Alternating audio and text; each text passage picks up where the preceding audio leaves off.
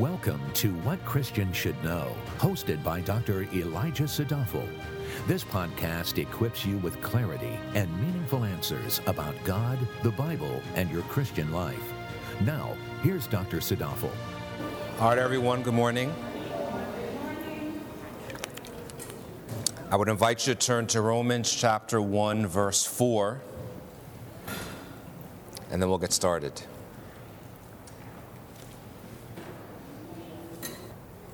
Okay, let's pray. Heavenly Father, we come before you through our Lord and our Savior Jesus Christ in the Holy Spirit and entreat you to grace us with your presence today, to lead us and guide us as we meditate on and work through your word. That you, precious Lord, will not only allow the word to penetrate our natural ears, but to penetrate also our spiritual understanding. That your word will be implanted deep within us to transform us and to illuminate us from within, that we may project and reflect that light in our individual and corporate walk. In the name of our Lord and our Savior, Jesus Christ, we pray. Amen. So, Romans chapter 1, verses 1 to 4. Paul, a bondservant of Christ Jesus, called as an apostle, set apart for the gospel of God, which he promised beforehand through his prophets in the Holy Scriptures, concerning his Son, who was born of a descendant of David according to the flesh, who was declared the Son of God with power by the resurrection of the dead, according to the Spirit of holiness, Jesus Christ our Lord. So, last time we ended speaking about the Trinity, one God, three persons, and the God man Jesus Christ, that he is fully God and fully man in one person.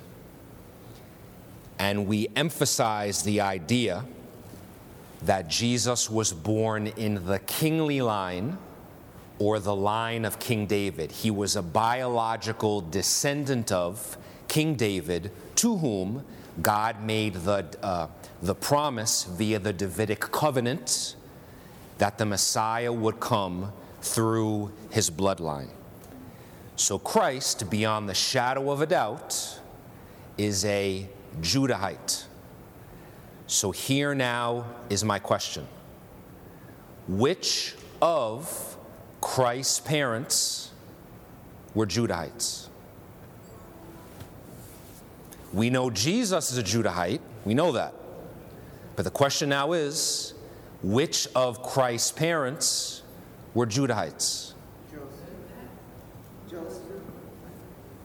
I hear Joseph. Does anyone have a different answer? There's only one answer left. And the answer is both of them were. And this is why that's important. We go all the way back. King David. King David had many sons. He didn't have just Solomon, who was the king that followed him. He had another son by the name of Nathan. Mary was a biological descendant of Nathan, one of King David's sons. Joseph and when you look at all the genealogies in the New Testament, this is where all this validation comes from. Joseph was a direct descendant of Solomon. Now, as we all know, the Holy Spirit descended upon Mary, who was a virgin, and that is where baby Jesus was conceived. It was a supernatural conception. So Joseph did not play a part in conceiving baby Jesus. So Jesus was Joseph's legal son, which now means because Joseph was in the, the legal line as a descendant of David, Jesus now has a legal right to the throne. So biologically, from Mary, Jesus now has, uh, is a biological Judahite, and now legally, being the adoptive son of Joseph, he has a legal right to the throne of David. And I say all of that to say, whichever route you take it, even in the eyes of men, even if you were to use natural bloodlines or how rights to a throne progresses, progress. God is so smart, God masterfully planned everything, He designed it in such a way that whether you look at it from the Joseph perspective or from the Mary perspective, Jesus was, is the rightful heir to the throne. And here's the other thing Did Jesus have any children? No. no, which means there are no heirs, there are no successors which come after Christ. He is the son of David, the rightful heir to David's throne, and when he comes back to earth at some point, he will sit on David's natural earthly throne. Now, before I leave Romans chapter 1, verse 3 alone, here's now a question that's going to defend you when you begin engaging in apologetics or defending the Christian faith. Do the Jews believe the Messiah has come? No. No. Do the Jews believe their Messiah will be a son of David? Yes. yes. So here now is my question. Not for you, but I'm going to I'm to ask a, a, a Jewish person through the class here. Here now is my question. If the Jewish Messiah has not come, he's going to be coming at some point in the future.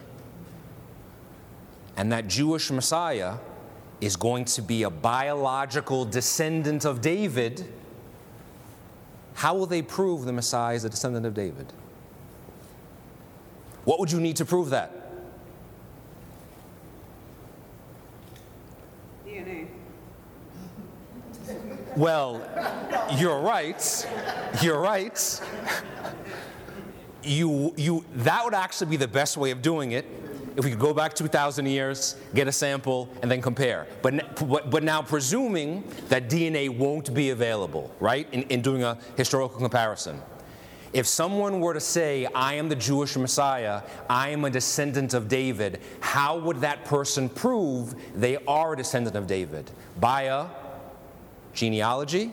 By a bloodline, by a family tree. Because the way we know Jesus is a descendant of David is by what? By genealogies, by bloodlines. When you look at Matthew's gospel, for example, it basically traces the uh, family tree all the way from uh, David to Joseph. But guess what? Where were all the Jewish genealogical family records kept? In the temple. And what happened in 70 AD? It was, destroyed. Now we have a problem. Because if you believe the Messiah hasn't come yet, and you believe the Messiah is going to be a descendant of David, there's no historical way for that person to prove it.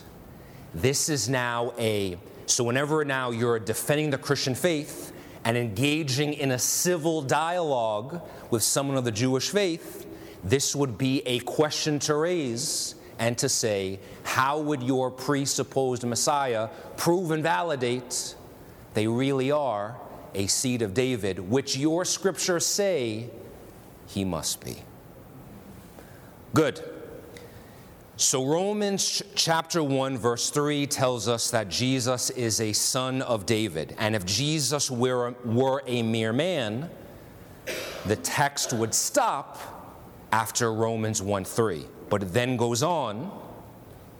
In 1 3, it says Jesus was a descendant of David according to the flesh or according to his human nature, because flesh refers to everything a child derived from their parents. They have a heart, they have lungs, they have thoughts, they have feelings, they have reason, they have logic. So, whenever, whenever we talk about a real human being, Jesus is a full human being. The Bible says time and time again he ate, he slept, he got tired, he got hungry, he wept, he got, uh, he got weary. Jesus is a fully, full fledged, no doubt about it, human being. But in order to get the full understanding of Jesus, he's not just son of David according to the flesh, he's also the son of God according to the spirit. So, what does verse 4 say? So, we're still talking about the gospel. So, the gospel is number one, verse 3, concerning his son, who was born a descendant of David according to the flesh. But here now comes verse 4. There's a contrast. But he was declared, he wasn't born, he was declared the Son of God with power by the resurrection from the dead, according to the Spirit of holiness, Jesus Christ our Lord. Paul begins telling us about the gospel by telling us who Jesus is. And he tells us, number one, Jesus is fully man. And now in verse number four, he tells us Jesus is fully God. The point is that we cannot get a full picture of Christ by only seeing the human perspective. So while he began, while Jesus began at some point to be a man, being born, a descendant of David, he never began being God. What happened in history is that verse number four, he was declared the Son of God according to the Spirit. Another way of saying that is this Christ was effectually proved to be the Son of God or declared with emphasis based on the resurrection.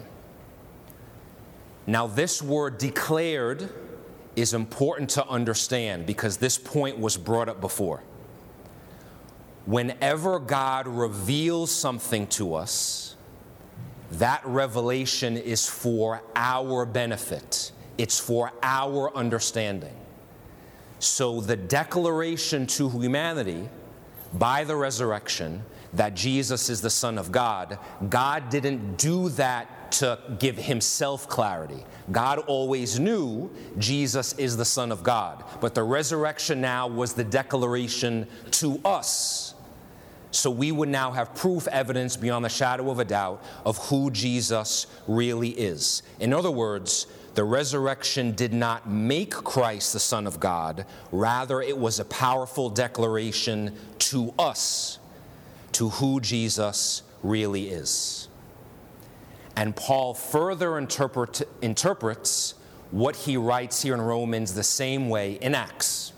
Because in the book of Acts, in Acts chapter 17, when he's preaching on Mars Hill, when he's preaching to Gentiles, to Greeks in the middle of Athens, what does he basically say? He basically says that God gave assurance or God gave evidence to humanity, to the entire world, that Jesus is the Son of God by raising him from the dead. The resurrection is the assuring sign to the world at large. So Christ declares who he is in his public ministry. He's crucified on a cross. On the third day, he's raised from the dead. And that grand miracle, that uh, wondrous work of God, is now the sign and the seal that testifies to everything he said and did while he was alive. But verse number four says that Jesus was declared the Son of God with power. But that power is only comprehended is only appropriated by particular people. Here's what I mean historical reality that Jesus on the third day rose from the dead is a historical fact. There were hundreds of eyewitnesses, but when some people hear the historical fact that Jesus rose from the dead, their answer is, so what? Their answer is, doesn't really affect my life. Their answer is I'm going to continue to live the life I choose to live, and I'm not going to pay attention to that fact. So when Paul writes that the resurrection of Christ was a declaration with power, that power, that force, that emphasis is only appropriated by particular people.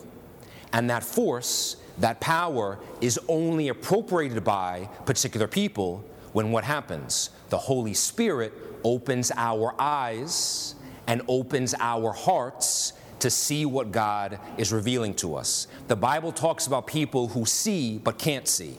It talks about people who hear but can't hear. So, two different people could, could, could literally, we're talking 2,000 years ago, two different people could literally look at the flesh and bones resurrected Christ, and one person would fall down in awe, and the other person would shrug their shoulders and go about their business. So, the power with which Christ was raised from the dead is appropriated by individuals when the Holy Spirit writes that message, when the Holy Spirit writes the ability to respond to that miracle on our hearts by His divine hand. With power is also more than the fact that the, that the resurrection was a demonstration of power because God could have done any miracle with power to prove who He was. God could have done anything miraculous to prove who he was. God could have turned the sky purple. He could have lifted up mountains in the air and made donkeys sing a song. He could have lifted up a whale from the sea, given it four legs, and had the whale preach a sermon. I'm being ridiculous on purpose to prove the point. God could have done anything to demonstrate his power. But in raising Christ from the dead, from raising his son from the dead, he was declaring with power that Christ is the Messiah, that Christ is the one in whom we have faith, that Christ and Christ alone is the Son of God, that he's not only our Savior, but our Lord. Because if we contract verse number four, who was declared the Son of God with power. What was he declared? Jesus Christ was declared our Lord. And the attesting seal to that was that he was raised from the dead with power. Now, the power, the thrust, the force, the emphasis of the resurrection is an, is an important reality to embrace because if the resurrection didn't happen, there would be a lack of power, there would be a lack of emphasis. What do I mean by that? When Jesus came into the world, did he come in the world with power? Came in the world as a baby, right? A defenseless, innocent, toothless baby who was as dependent on mommy and daddy as you and I were as children. Yes, he did many public uh, did many miracles during his public ministry, but Jesus was also rejected by lots of folks, even his own brethren. When Jesus was handed over through the Jews to the Romans, if you were a fly on the wall, it would seem as if Christ was saturated in powerlessness, in that he was handed over to men, he was handed over to soldiers, and Jesus was then nailed to a cross and crucified. So without resurrection, without the resurrection now, Christ's public ministry would have ended without power, without emphasis, without a dramatic declaration. But now, after the resurrection, that is now a powerful proclamation to the entire world, where now, after the resurrection, who was Jesus declared?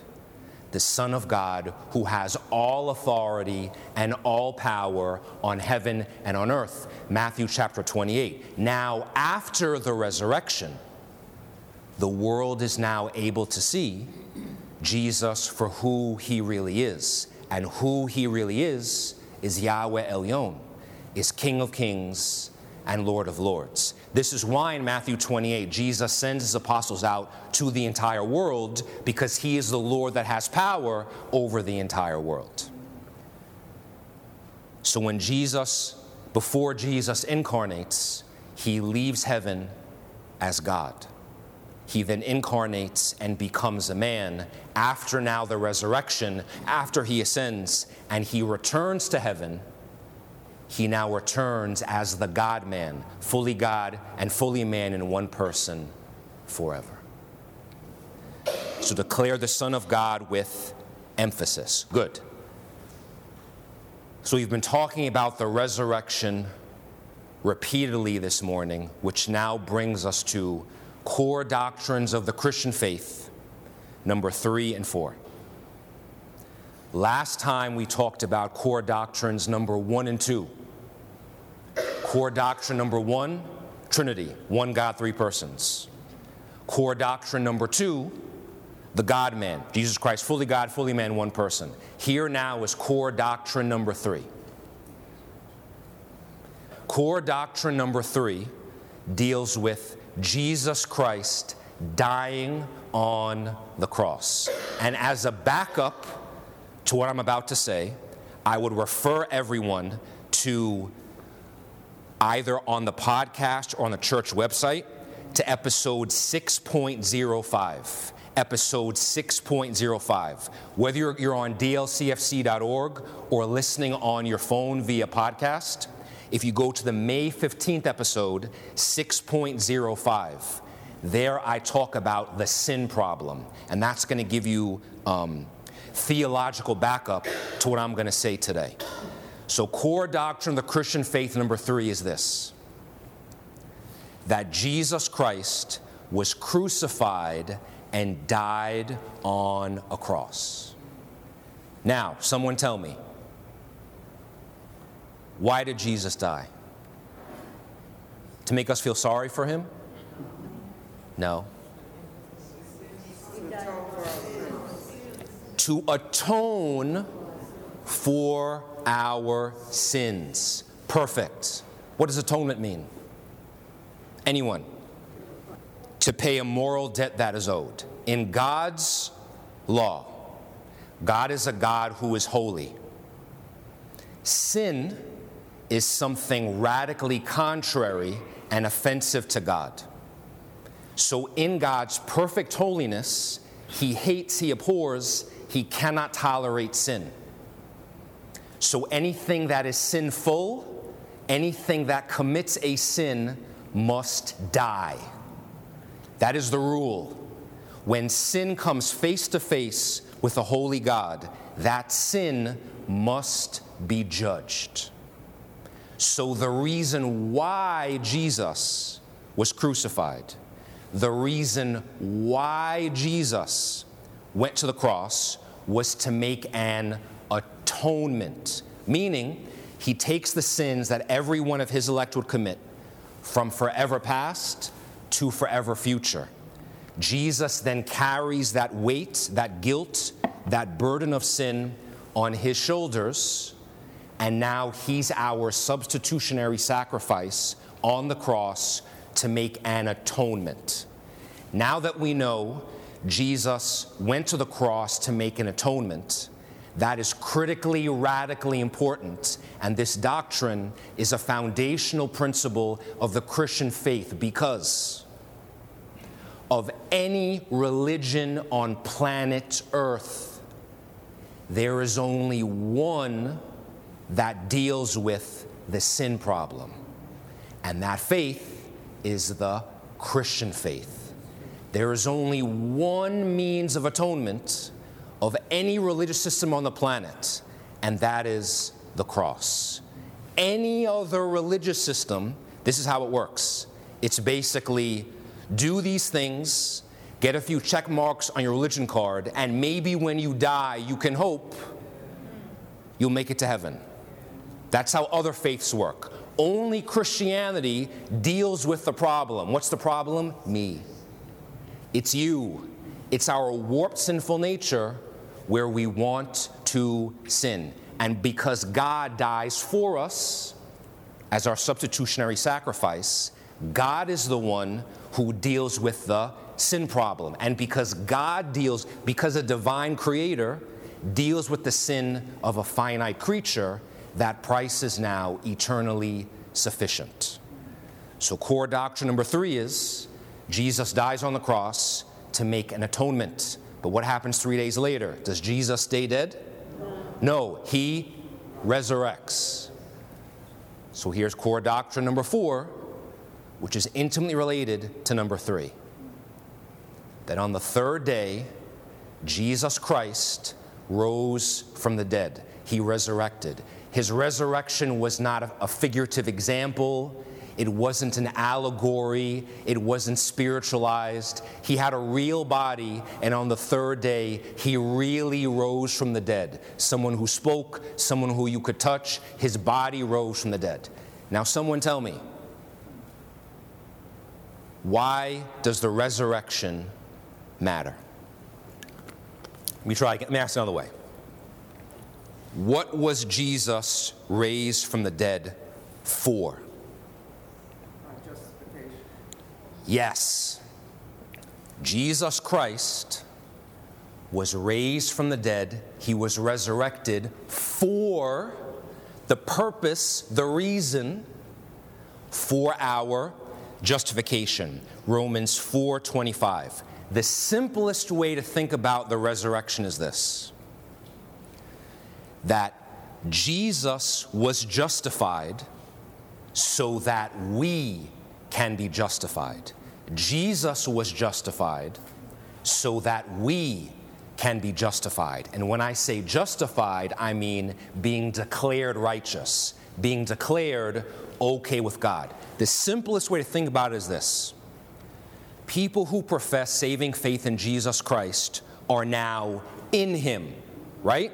So now He's crucified on the cross, makes an atonement the sin problem is now dealt with. He goes into the tomb, and then on day number three, he's raised to new life and will do so forever. So now, when we have faith in Jesus Christ, what happens to us? We now, in profession of faith, uh, daily crucify the flesh, put to death the sinful nature. Our old self dies, and then when we die and go to the grave, as a function of our faith, we are raised in imperishable resurrection bodies. That's what happens in the end, but daily now in our everyday lives, the fleshly carnal person dies as the spiritual person grows. So think of it like this in Christ, the one who was justified so we could be justified, we essentially now in him follow him, going down to the grave and being raised to new life. But even more than that, if Jesus was not resurrected, the Bible is lying. Then our faith is in vain. If Jesus did not raise from the dead, now all we have is just an earthly example. Now all we have is a guy who did some miracles and told some nice stories, and then he died just like everyone else. If Jesus did not raise from the dead, then following his example, everything that happens in and of this life ends in the grave.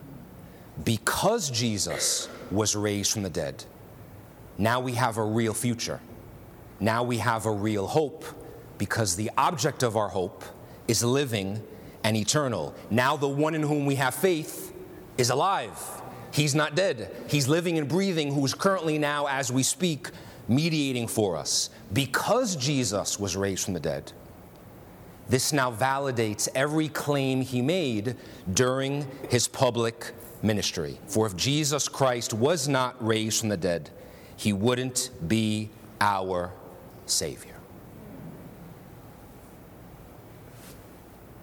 So that's core doctrine number three and number four.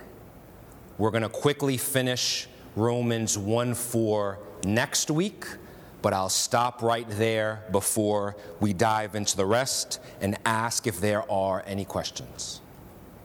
Um, where do you find the reference in the New Testament that Mary's a descendant of Nathan? Luke chapter 3.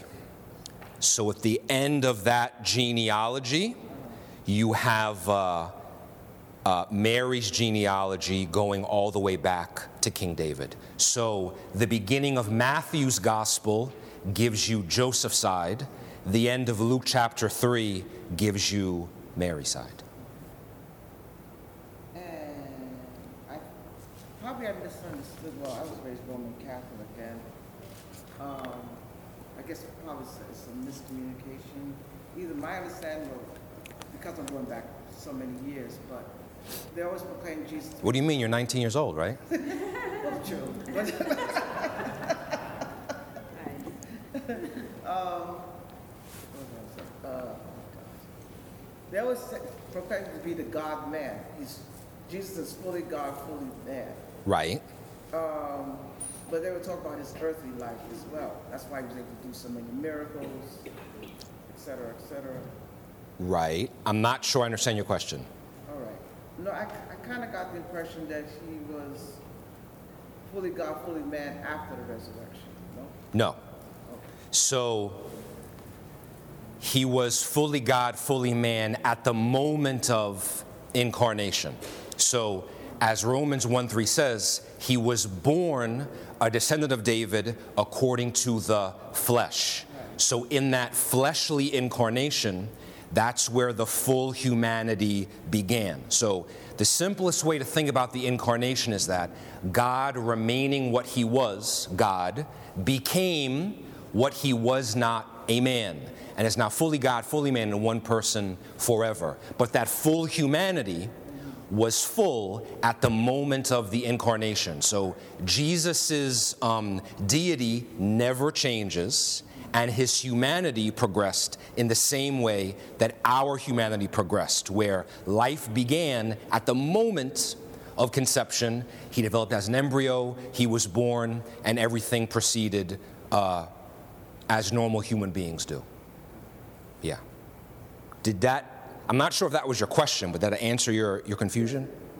Okay. However, Yes. there's another, uh, all right, but um, isn't it so that the Son of God did depend on his power as God to walk with God on earth? He depended on the Father, right?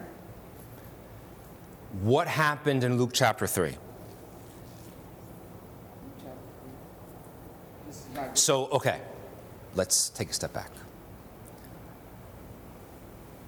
God doesn't need any additions to act like God, right? Okay. So,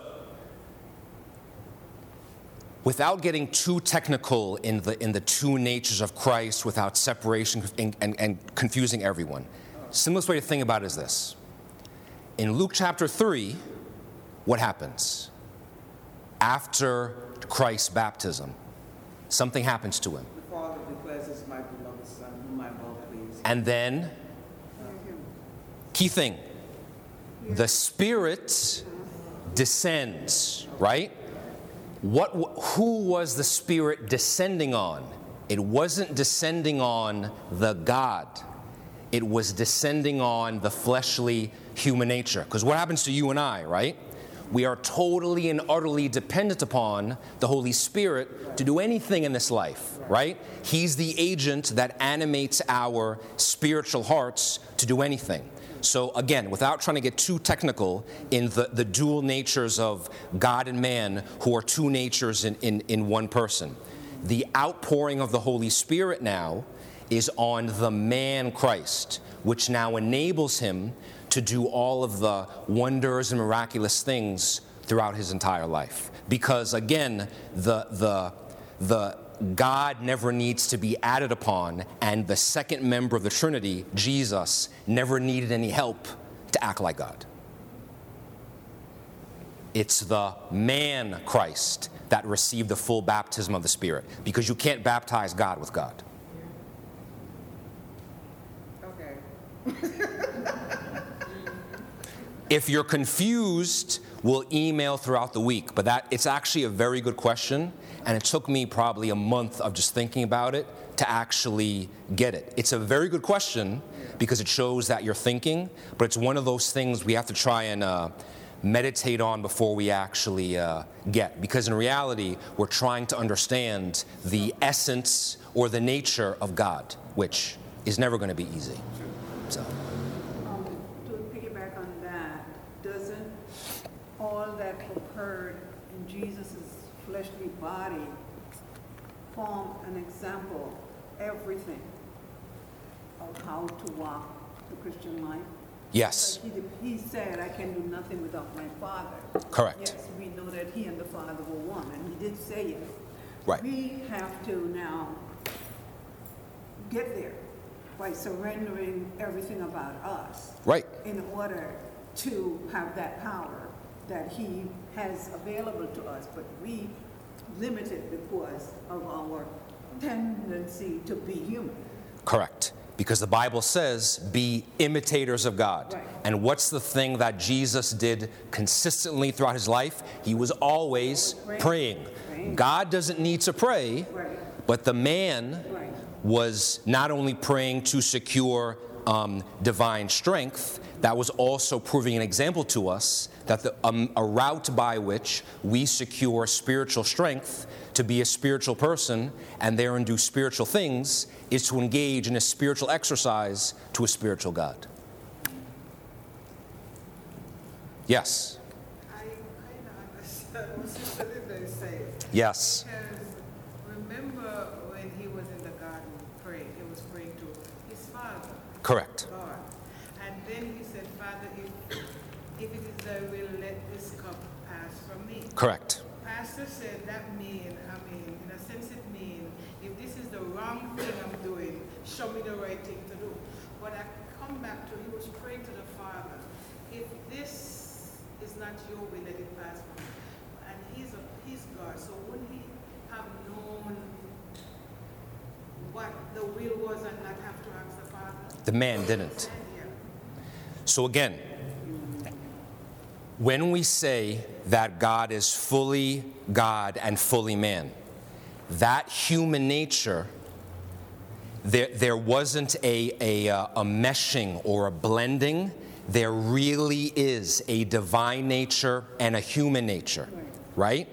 On the human nature side, it's just like any other human nature, where it's crippled by lack of omniscience, lack of not knowing, not knowing things. So, in the same way, when you and I pray, when neither you or I know the complete will of, uh, of God. The same thing applies now to Christ's humanity. So the natural, fleshly, human side of him did not know the full counsel and will of God, which not only explains why he was praying then, but he was also praying throughout his entire life.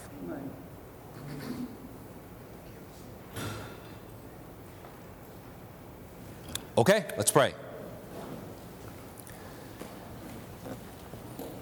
Divine Spirit, we thank you for the time we have spent sitting under your direction and, and word, and entreat you as we grapple and wrestle with these penetrating and seemingly incomprehensible spiritual truths.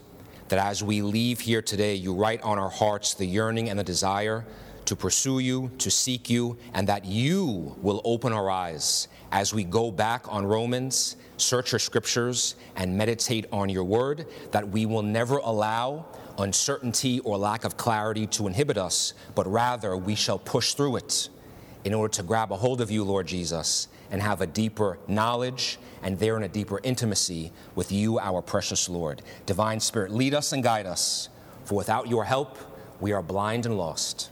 In Jesus' name we pray. Amen. Thank you for listening. For more valuable resources, including a bookstore and online Bible study, visit wcsk.org.